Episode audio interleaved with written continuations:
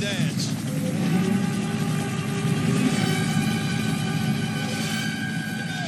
Hyvää iltaa täältä Tuomiolla-podcastista. Olemme täällä tänään tällä lautalla matkalla kohti ylävirtaa etsimään Eversti Kurtsia. Mukanamme päätoimittaja Jouni Viikman, toimittaja Jani Koivistolainen. Minä olen Joona Salanne ja tämä on Helvetti. Hieno avaus. Tämä on todellakin siis tällainen monologimainen yksinpuhelu. Kuuntelijat pääsevät kuulemaan, kun kirjoitan tähän vihkoseen, miten matkamme on edennyt. Mutta yksi, yksi juttu, älä ikinä lähde sit laivasta pois. Älä ikinä nouse laivasta. Mä, mä olen kyllä tällä lautalla niin kuin ihan totaalisesti vaan painolastia, koska niin kuin, Koska sä vihaat tätä elokuvaa. ei, minkä takia aina jos mä en välitä jostain elokuvasta, se on vihaamista. Mä en ymmärrä, kun nämä on yleensä kuitenkin tämmöisiä aika, kaanon, aika tavalla kaanoniin kuuluvia leffoja, joita sä inhoat, niin kuin Forest Gump. Okei, jos sä pystyt vetämään yhtäläisyyden Forest Gumpin ja ilmestyskirjan nyt elokuvan välillä, niin saat käyttää sadaa vihaan. Molemmissa ollaan Vietnamissa. Molemmat käsittelevät sotaa. Nyt, nyt ollaan niin, niin diippiä, nyt ollaan niin diippiä oikeasti. Somebody turned off the rain and the sun come out. Ilmestyskirja nyt on Francis Ford Coppolan mestariteos. Omasta mielestäni parempi kuin kummissa tämä elokuvat. Ehdottomasti tärkeämpi elokuva, joka kertoo yhdysvaltalaissotilaista Vietnamin sodassa, jotka lähetetään etsimään kadonnutta Everesti Kurtsia, jota esittää Marlon Brando. Ja tämä ö, pelastusretken aikana elokuva muistuttaa hyvin pitkälti road movieta. Hahmot saapuvat eri paikkoihin ja näkevät sodan eri puolia, kokevat sen raadollisuuden. Ja niin kuin Jani tässä ennen podcastin äänityksiä jo huomautti, niin elokuvan hienoutta tavallaan lisää se, kun tietää, miten se on tehty. Joo, tällä leffallahan on siis tosi tällainen niin kuin mielenkiintoinen taustatarina ja kaikki ne sattumukset, mitä kuvauksissa kävi ja niin kuin kaikki ne vastoinkäymiset, mitä Francis Ford Coppola joutui siinä kuvatessa kokemaan, jotenkin niin kuin lisää vielä sitä ihmetystä siitä, että tämä leffa ikinä saatiin tehtyä loppuun asti.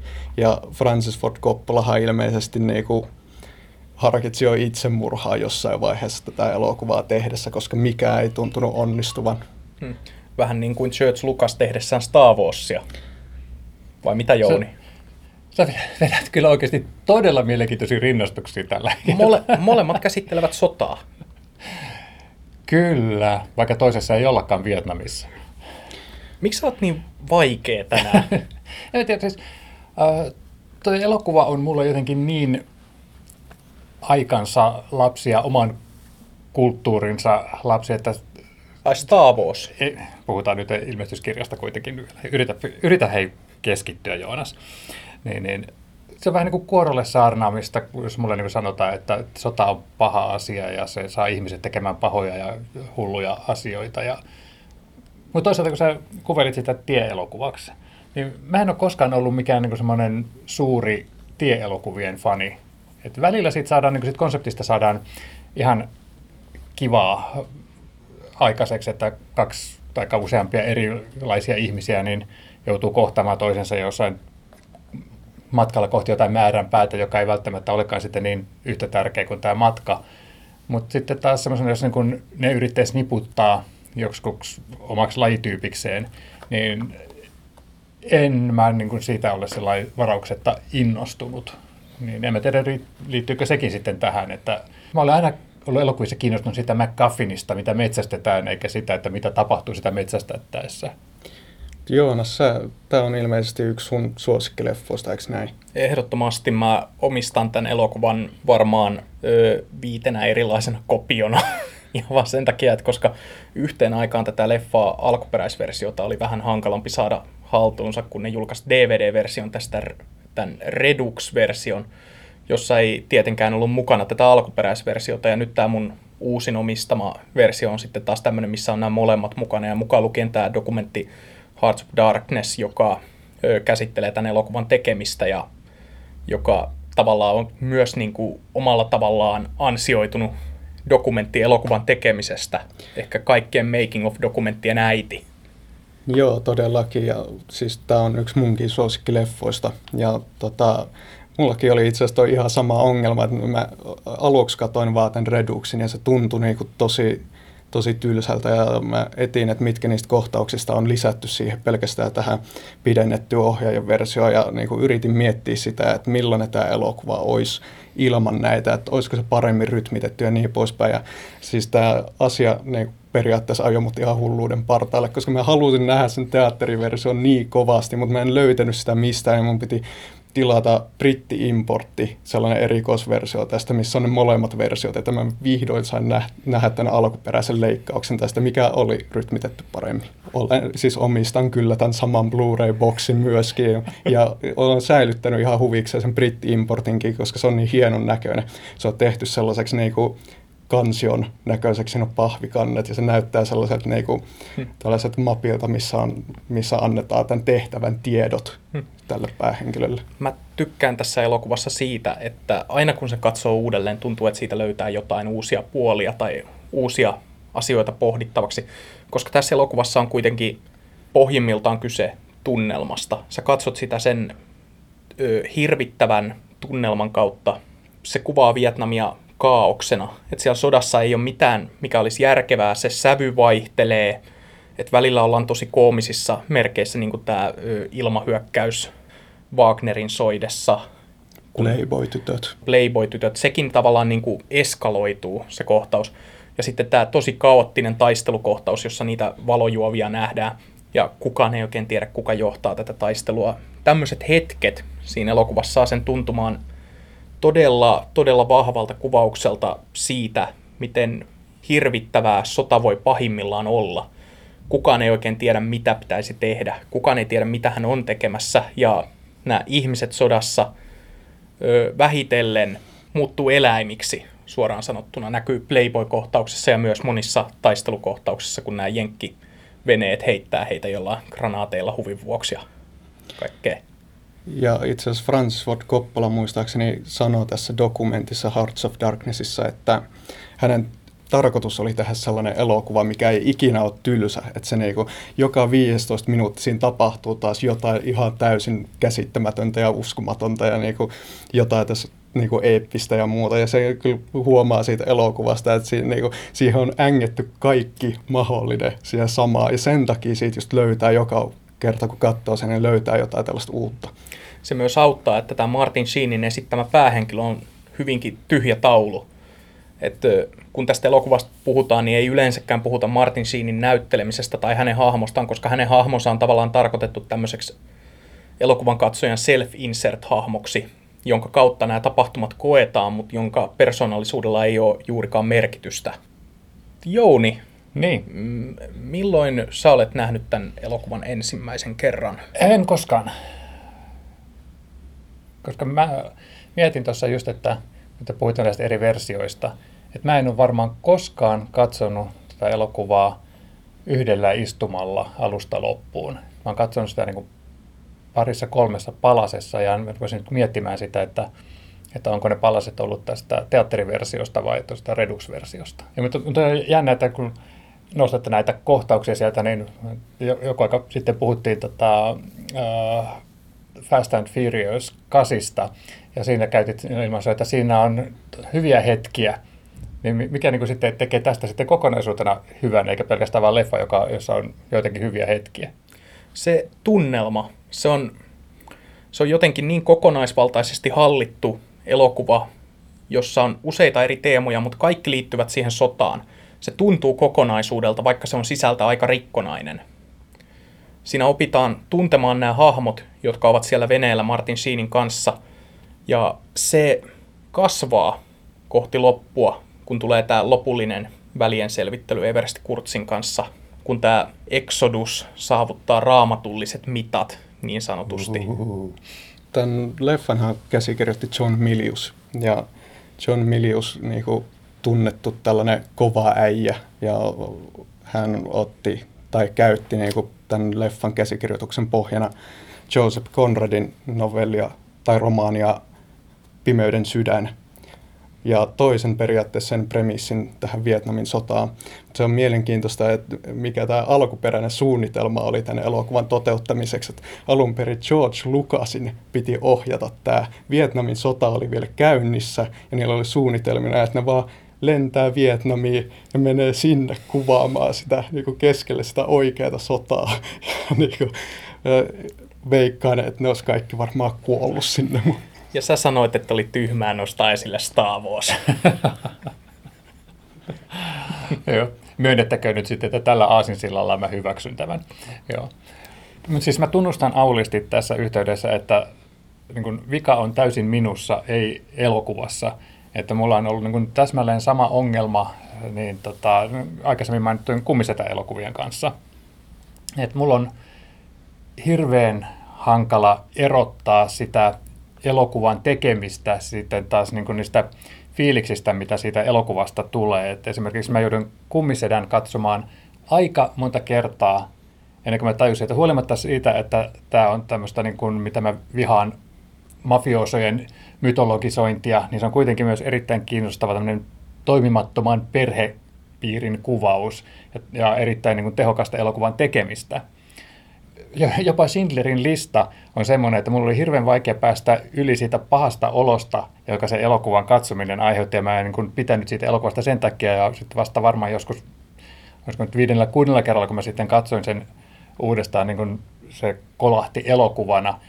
Ehkä mun on pakko vaan antaa sitten tällekin elokuvalle jossain vaiheessa sitten uusi mahdollisuus ja yrittää katsoa sitä sitten sillä niin kuin ehkä muutaman otteeseenkin, että mä pääsen sitten samaan nirvanaan teidän kanssanne. Eli sä oot herkkä elokuvan katsoja. Mä oon herkkä. Kannattaa katsoa se teatteriversio. Se on ehdottomasti semmoinen, mistä kannattaa aloittaa. Ja sitten Redux siinä tapauksessa, jos kaipaa siltä jotain enempää, mutta ei missään muussa tapauksessa, koska ne lisätyt kohtaukset ei, eivät sillä tavalla tuo sille lisäarvoa. Varsinkin tämä Redux-versiossa lisätty kohtaus, jossa ne vierailee tällä ranskalaisplantaasilla, Vietnamissa, niin se on kohtaus, joka leikattiin elokuvasta pois alun perin, vaikka se oli kokonaan kuvattu, koska se pysäytti tämän rytmin ihan täydellisesti. Redux-versiossa se on lisätty mukaan, koska fanit kaipasivat sitä. Mut niin kuin me ollaan Janin kanssa tuotu ilmi, niin tuossa 2000-luvun puolivälissä oli vaikea löytää mistään Suomesta kaupasta mitään muuta versiota kuin se Redux-versio. Niin se aiheutti sitten ongelman, että monet ihmiset, jotka hommas sen version nähdäkseen tänne elokuvan ensimmäistä kertaa, niin saattoi jättää sen leffan kesken just siinä vaiheessa, kun se muuttuu todella tylsäksi siinä yhdessä vaiheessa, ja se kestää niin pitkään muutenkin ilman, ilmankin näitä lisättyjä kohtauksia. Ja nämä lisätyt kohtaukset on mielenkiintoisia yksittäisinä kohtauksina, että jos tykkää tästä teatteriversiosta ja haluaa jotain lisää, niin kannattaa varmaan katsoa, vaan etsiä nämä yksittäiset lisätyt kohtaukset se katsoa ne. Onko se tosiaan sitten niin, että ne on vaan leikattu sinne sekaan, että siinä ei ole sitten esimerkiksi elokuvan rytmitystä tai muuta sitten muutettu Joo, siis mitenkään? se Redux-versio ei ole ohjaajan versio. Ohjaajan versio oli se, mikä nähtiin teattereissa alun perin. Ja Redux-versio on ainoastaan versio, johon on lisätty mukaan nämä kohtaukset, jotka alkuperäisestä teatteriversiosta leikattiin pois. Mm. Että se ei sillä tavalla toimi. Tämä ei ole mikään sellainen juttu kuin Sergio Leonen Once Upon a Time in America, josta jenkkilevittäjät leikkasivat elokuvan piloille leikkaamalla siitä aika oleellisia juttuja pois. Tämä on ihan vaan sellainen tapaus, että on yritetty rahastaa elokuvan faneja lisää lisäämällä ne kohtaukset, jotka alkuperäisesti jäi pois. Just. Puhutaanko sitten vähän näistä vastoinkäymisistä, mitä tämä elokuva... Tota, e, no. Niin, tota, en, ennen sitä niin tota, voisin vielä sanoa, että kun mä mikä mua häiritsi, minkälaisen tunteen herkkänä katsojana toi leffa muuhun tota, nostatti, niin oli sellainen fiilis, että se on epäreilu. Mun mielestä oli niin jotenkin, tuli äh, semmoinen fiilis siitä, kun näytettiin tätä, että, että äh, mitä, miten ne sotilaat oikeasti käyttäytyy siellä, tekee just näitä asioita, mistä aikaisemmin mainittiin. Ja se tuntui mun mielestä jotenkin epäreilulta pistää nämä sotilaat, jotka taatusti ei ollut siellä omassa, omasta tahdostaan, niin, niin tavallaan esittämään sitä, että sota on paha asia. Kun sitten kuitenkin mä tykkään sitten semmoista leffoista, esimerkiksi niin Oliver Stonein leffoista, missä taas nähdään, että miten tämä on semmoista rakenteellista juttua, että miten näistä niin koulutetaan tämmöisiä ihmisiä, että miten niin kuin he, heistä voi tulla semmoisia eläimiä. Niin kuin tässä elokuvassa. No esimerkiksi Platoon, niin, niin, niin se jotenkin tuntuu semmoiselta epäreilulta ja loukkaavalta ja vähän semmoiselta punaviher sormella osoittelulta, että sotilas, paha, ja sitten niin kuin, tavallaan näitä massoja katsottu sillä tavalla, että nämä on ihmisiä, että ainut ihminen, joka siellä nousee, on sitten tämä Dennis Hopperin mielipuolinen sotilasjohtaja, jossa niin kanssa kiteytyy tämä, että Siis valokuvaaja. valokuvaaja, Eikö Hopper ollut valokuvaaja? Niin. Hopper, joo. ah, anteeksi, Marlon Brando oli sotilasjohtaja. niin, niin, ah, niin jo. ja tota, Ei anneta krediittiä väärälle kuolleelle. Ei anneta näyttelijälle. väärälle kuolleelle nä- krediittiä, kiitos korjauksesta. Niin, niin, äh, kuten huomaatte, on aika siitä, kun olen katsonut tämän. Niin, niin, äh, jotenkin semmoinen, äh, miten sä sanoisin, että, että se tuntuu, että se kertoo semmoista tarinaa, jota mä en ollut lähtenyt katsomaan, kun mä rupesin katsomaan sitä elokuvaa. Eli sä olisit kaivannut enemmän öö, tällaisia yksilöllisiä, inhimillisiä kokemuksia Ehkä, että, että se tuntuu, että se on vähän niin kuin semmoinen suurta kollektiivista massaa, mitä koko ajan tapahtuu sitten Sinin päähenkilölle. Se oli elokuva sodasta enemmän kuin näistä ihmisistä, kun taas Platoonhan oli elokuva ihmisistä siellä Mm. mm. sodassa. Et, silleen, ne on hyvin samantapaisia elokuvia ja käsittelee samantapaisia teemoja Vietnamista, mutta Platoon on enemmän juuri näistä ihmisistä, jotka siellä on ja heidän moraalisista valinnoistaan. Just. Täytyy näillä evästyksillä katsoa uudestaan elokuva. Kannattaa katsoa Platoon heti perään, niin ne on ihan kiinnostavia vertailla keskenään, kuinka niiden To, tosi piristävä tämmöinen toimii. double feature. Ja ehkä sitten vielä perään, jos jaksaa, ne Full Metal Jacket, koska siinä on kolme aika kovaa Vietnam-elokuvaa, mitkä kaikki itse asiassa mun mielestä tukee toisiaan aika Niin, hyvin. Full Metal Jacket on siitä kiinnostava Vietnam-sovitus, että se on ainoa Vietnam-elokuva, jonka mä tiedän, jossa kuvataan urbaania sodankäyntiä Vietnamissa. Kaikki muuthan on viidakkoelokuvia. Mutta nyt näihin sattumuksiin elokuvaa tehdessä. Jani. Joo, siis tota, siinä oli kaiken näköistä, että et budjetti ylitty, se tota, aikataulu venyi ihan niin kuin äärettömiin ja Francis Ford Coppola joutui itse maksamaan suurimman osan tästä elokuvasta. Filippiinien diktaattori veti helikopterit pois kuvauspaikalta kesken kuvauspäivän. Joo, Martin Sheen sai lavasteissa tota, sydänkohtauksen. Sitten myöskin joku tällainen iso myrsky tuhos suurin osa näistä lavasteista. Ja tuleeko sulle Joonas vielä mieleen muuta? Marlon Brando saapui liian lihavana kuvauspaikalle eikä suostunut opettelemaan vuorosanojaan. Niin, niin mä oon ymmärtänyt tämän sillä tavalla, että eikö se niin kuin tavallaan Marlon Brando itse muokkasi tämän Kurtzin hahmon niin kuin semmoiseksi, mitä hän halusi. Hän ei ollut kiinnostunut siitä, että mitä tekijät oli tekemässä. Joo, ne ennen, ennen kameran laittamista päälle kävivät aina Koppolan kanssa läpi, mistä Kurtz voisi puhua. Sen takia ne sen ö, lopun filosofiset pohdinnat on hyvin sellaisia epämääräisiä, vaikkakin kiinnostavia, koska, koska Brando kieltäytyi opettelemasta sitä dialogia, mitä oli alun perin kirjoitettu. Niin ja koska hän oli liian lihava, niin ei voitu toteuttaa joitakin niistä kohtauksista, jotka alun perin oli suunniteltu siihen elokuvan loppuun. Ja sen takia Brando kuvattiin jatkuvasti varjoissa, koska hän oli liian lihava, ollakseen uskottava sotilaspomo. Ja Brando ei ollut käsittääkseni lukenut edes tätä käsikirjoitusta, eikä sitä alkuperäistä kirjaa, Joseph Conradin kirjaa, mihin tämä perustuu, ennen, tota, eikä tämän kuvausten aikanakaan, mutta siis Francis Ford Coppola ajatteli siinä vaiheessa, kun näki Marlon Brandon liian lihavana, että okei, no mennään sitten hahmon kanssa ihan toiseen suuntaan, että tehdään sitten sellainen nautiskelija, sellainen, että siellä on koko ajan kainalos naisia ja syö koko ajan jotain, mutta Marlon Brando ei suostunut siihenkään, koska koki sen alentavaksi sen takia tämä niinku, hahmo on kuvattu kokonaan varjoissa. Sen takia Brandon hahmo melkein kaikissa kohtauksissa lukee juttuja suoraan papereista. Ja tässä Siis al- mun mielestä on hauska, miten joskus ö, elokuvateossa ongelmat voi johtaa tämmöisiin oikeastaan aika toimiviin ratkaisuihin. niin kuin se, että kun tappajahain hai ei toiminut. Siis toi on just niinku mun mielestä kiteyttää hyvin tämän elokuvan periaatteessa niinku ne ongelmat vahingossa teki tästä niin muistettavan ja niinku mestariteoksen. Tai niin kuin Francis Ford Coppola on itse sanonut, tämä elokuva oli minun Vietnamini. No siinä Ei, on, kun, niin hän sanoi, tämä elokuva oli Vietnam.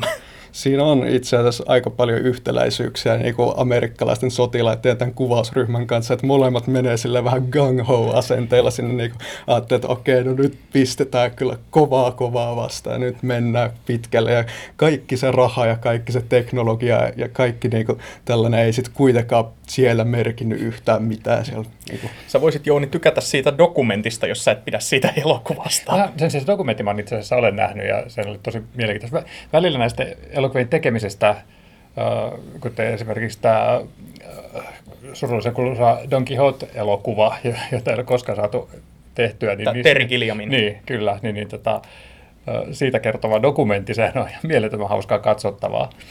Mutta tota, toisaalta toi on myös hiukan erilaisen elokuvatekemisen aika, että nykyään kun kuvausryhmä lähtisi jonnekin, niin siellä olisi tuotantoportaan edustajat koko ajan niin kuin laskimen kanssa mittaamassa aikaa ja käytettyjä dollareita ja ei varmasti saisi tuolla tavalla niin kuin vapaita käsiä, että oh, menkää viidakkoon, kuulostaa tosi hyvältä idealta, tehkää elokuvaa. Hei, Marlon Brando ei yhtään arvaamaton, ottakaa mukaan. Joo, no, mä... siis Brandohan ei ollut arvaamaton aiemmin, koska Koppola oli kuitenkin tehnyt kummisetä elokuvissa aiemmin töitä Brandon kanssa. Ja ekaa kummisetä tehtäessä Brando joutui käymään läpi koekuvaukset ja kaikki ennen kuin hänet valittiin siihen rooliin, koska Koppola tiesi tämän hänen maineensa.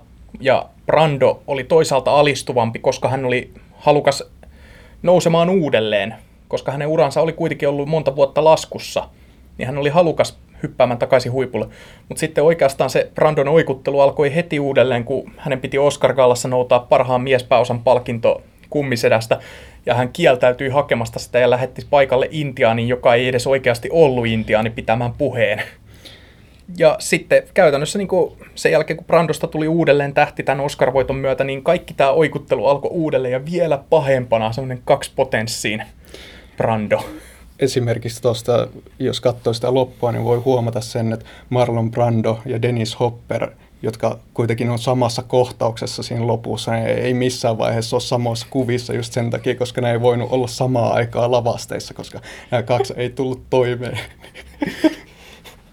millään tasolla. Tai sitten Brando ei tullut toimeen Hopperin kanssa. No. En tiedä kummin päin se on mennyt. Tai tulikohan toimeen kenenkään kanssa siinä vaiheessa. Niin. Ja Brando on kiinnostava persona, että hänestä voisi puhua ihan oman podcastin verran, koska siis toi oikuttelu meni jotenkin niin omiin Joo, mä, mä en, siis oikeasti se meni semmoiseksi, että, että multa niin kuin vähän kunnioitus katosi häntä kohtaan, mutta hän on niin kuin, silloinkin hän on ehkä kiinnostava tämmöisenä kävelevänä happeningina, joka syytää kaaosta ympärilleen. Varmaan suurimmaksi osaksi tarkoituksellisesti. Niin kuin... Kyllä, siis kyllähän niin showmies oli siinä myös, että kyllä niin kuin tiesi mitä teki, vaikka niin kuin kaivoi niin maata jal- omien jalkojensa alta samalla. Mm. Tulee hyvin paljon mieleen tämä Werner Herzogin Fitzcarraldo-elokuvan tekeminen tästä ilmestyskirjan nytistä, jonka kuvauksissa muistaakseni ö, alkuasukkaat, jotka olivat mukana näissä kohtauksissa, niin tarjoutuivat her- tarjosivat Herzogille, että he voi tappaa Klaus Kinski, joka oli elokuvan pääosassa, eikä kukaan saisi tietää.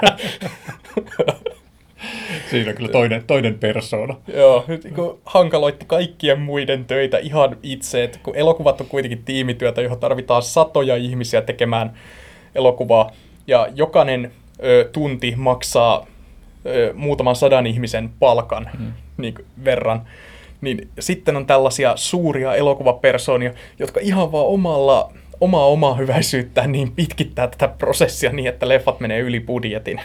Niin jokin tässä on niin hilpeää ja tavallaan sääli, ettei tällaisia suuria personia enää pääse syntymään, koska tämä systeemi on paljon hallitumpi. Mutta siis kyllähän tällaista oikuttelua edelleen näkee, niin kuin nähtiin tuossa uusimmassa Woody Allen-leffassa, kun Bruce Willis sai potkut kesken kaiken kiukuttelun takia. Kuitenkin vähän surullinen jatkumo, että Marlon Brando, Klaus Kinski, Bruce Willis, Lindsay Lohan. Shia LaBeouf. Ah, no siinä muuten vähän. Se vaan, että hän ei koskaan ehtinyt... Hän niin ei ole hyvä. tai ennen koskaan ehtinyt nousta sille tasolle, että hän, hänellä olisi niin mitään merittäjä oikutella. Niin tavallaan se, että Brandolla oli preferenssiä tehdä tällaista, ja sen takia häntä muistellaan lämmöllä, ja näitä hänen oikuttelua, eikä muistellaan sellainen huvittuneena, mm. koska hän tavallaan niin kuin oli, no ei voi sanoa ansainnut sen, mutta kun tavallaan hänellä oli jotain näyttöjä siitä, että hän on oikeasti ollut hyvä, ja hän tavallaan niin kuin, sillä oli ihan syynsä, miksi hän, hänestä tuli sellainen egomaanikko. Kuitenkin ilmestyskirja nyt aivan mahtava elokuva ja tällainen McGuffin metsästysleffa, että koska sillä Kurtsilla ei lopulla ole oikeastaan mitään merkitystä sen juonen kannalta, että mitä ne käyvät sieltä hakemassa. Se elokuva on mun mielestä road movie siinä mielessä, että kyse on matkasta ja kokemuksesta enemmän kuin siitä päämäärästä. Juuri näin, ja just tämä loppuhan joku voisi väittää, että se vähän levähtää, niin kuin tämä viimeinen, tämä missä nämä saapuu sinne Kurtsin tota, linnotukseen. Ja se johtuu just siitä, että John Milius oli alun perin käsikirjoittanut sen siihen loppuun sellaisen valtavan taistelukohtauksen, missä nämä niin kuin, alkuasukkaat ja ä, amerikkalaiset sotilaat ottaa yhteen niin kuin, isolla tavalla, mutta Francis Ford Coppola ei suostunut siihen. Niin kuin, mm, ihan... Eikä Brando olisi pystynyt siihen. no, mä en tiedä, että mikä Brandon osuus olisi tässä taistelussa ollut, mutta, mutta tota, mä haluaisin Jouni sulta kysyä, että mm. Niistä kohtauksista, mitä sä oot nähnyt tästä elokuvasta, ja. niin mikä sulle on niinku se mieluisin tai sellainen, niinku, mikä sulle tulee heti mieleen? I love the smell of the napalm in the morning. No se, olisi, no, se on jotenkin niin, kuin niin uh, ikonen kohta, että se tavallaan nousee jo irralleen siitä leffasta, mutta tota, mulle tuli, kun ruvettiin keskustelemaan, niin jostain syystä semmoinen tunnelmahetki, että tavallaan niin kuin livutaan jokea ylävirtaan siinä lautalla, tavallaan niin kuin vähän niin kuin, ei ole hätäpäivää, toisaalta ei tiedetä, että mitä siellä on siellä sivuilla. Ja sitten siellä oliko se tulossa, tulossa joku toinen laiva sitten vastaan. Mä muistan sen kohtauksen jotenkin semmoinen, että siinä oli semmoinen äh, hieno semmoinen ennakkoaavistuksen ja arvaamattomuuden yhdistelmä. Onko se se kohtaus, jossa ne kohtaa näitä vietnamilaisia Joo, kyllä, veneessä ja kyllä. se yksi suojelee sitä, oliko se possua vai koiraa? Koiraan pentua. Joo. Niin. Mun on pakko sanoa, että mun suosikkikohtaus on itse asiassa se ihan se alkukohtaus. Siinä on mun mielestä jotain tosi tyylikästä. Siis kun Martin Sheen riehuu siellä hotellihuoneessa. Martin Sheen, sitä ennen on tämä klassinen helikopteri otose, koska tämä elokuva oli en, muistaakseni ensimmäinen elokuva, missä käytettiin 5.1 Dolby Surround äänitekniikkaa. Siihen saatiin tämä niinku ääni kiertämään periaatteessa niinku huoneen ympäri. Ja se on mielenkiintoista sinänsäkin, että otos, tämä helikopterin ohi lentootos oli niinku periaatteessa vahinko sinänsä, että kamera oli vaan jäänyt päälle ja tämä otos oli heitetty jo roskikseen, kunnes sitten, en muista kuka se oli, mutta joku kaivoi sen sieltä esiin ja katsoi, että hei, tämä on ihan hyvä, eikä meillä ole mitään muutakaan suunnitelmaa, että miten voisi aloittaa tänne elokuvan, niin pitäisi käyttää tätä. Mä en ole koskaan kuullut tuota tarinaa. Kuulostaa kyllä hyvin sellaiselta, joka tiivistää, että tämä elokuva on sattumusten sarja, niin kuin sekä sisällöllisesti että tekotavaltaan, ja siksi se on niin upea. Ja plussattuna vielä siitä alkukohtauksesta, että se kuvattiin Martin Sheenin syntymäpäivänä ja hän on oikeasti niin sekaisin siinä. Niin hän on oikeasti humalassa, mä muistaisin. Joo, ja oikeasti teloo käteensä siihen peiliin, minkä se rikkoo. Joo, se on oikea verta. Ja vähän sama mitä Leonardo DiCaprio teki sitten tässä Django Unchained. Mm. Ja sitten mietitään, minkä takia Charlie Sheen on niin sekaisin, että hänen isänsä päihdeongelmat tallentui filmille. joo. Mutta joo, Jouni, onko sun käsitys ilmestyskirjan ytistä nyt jotenkin muuttunut tämän keskustelun myötä? Uh, no, siis olen, olen aina arvostanut sitä elokuvan tekemistä ja tiedostan hyvin, että nämä, tämä vastentahtoisuus sitä kohtaa tulee itsestäni, mutta tota, kyllä mä olen ajatellut aikaisemminkin, että mun pitäisi katsoa uudestaan, mutta tota, te olette kyllä niin kuin sinänsä rohkaiset vielä sitä, että varmaan tapahtuu sitten ennemmin kuin myöhemmin.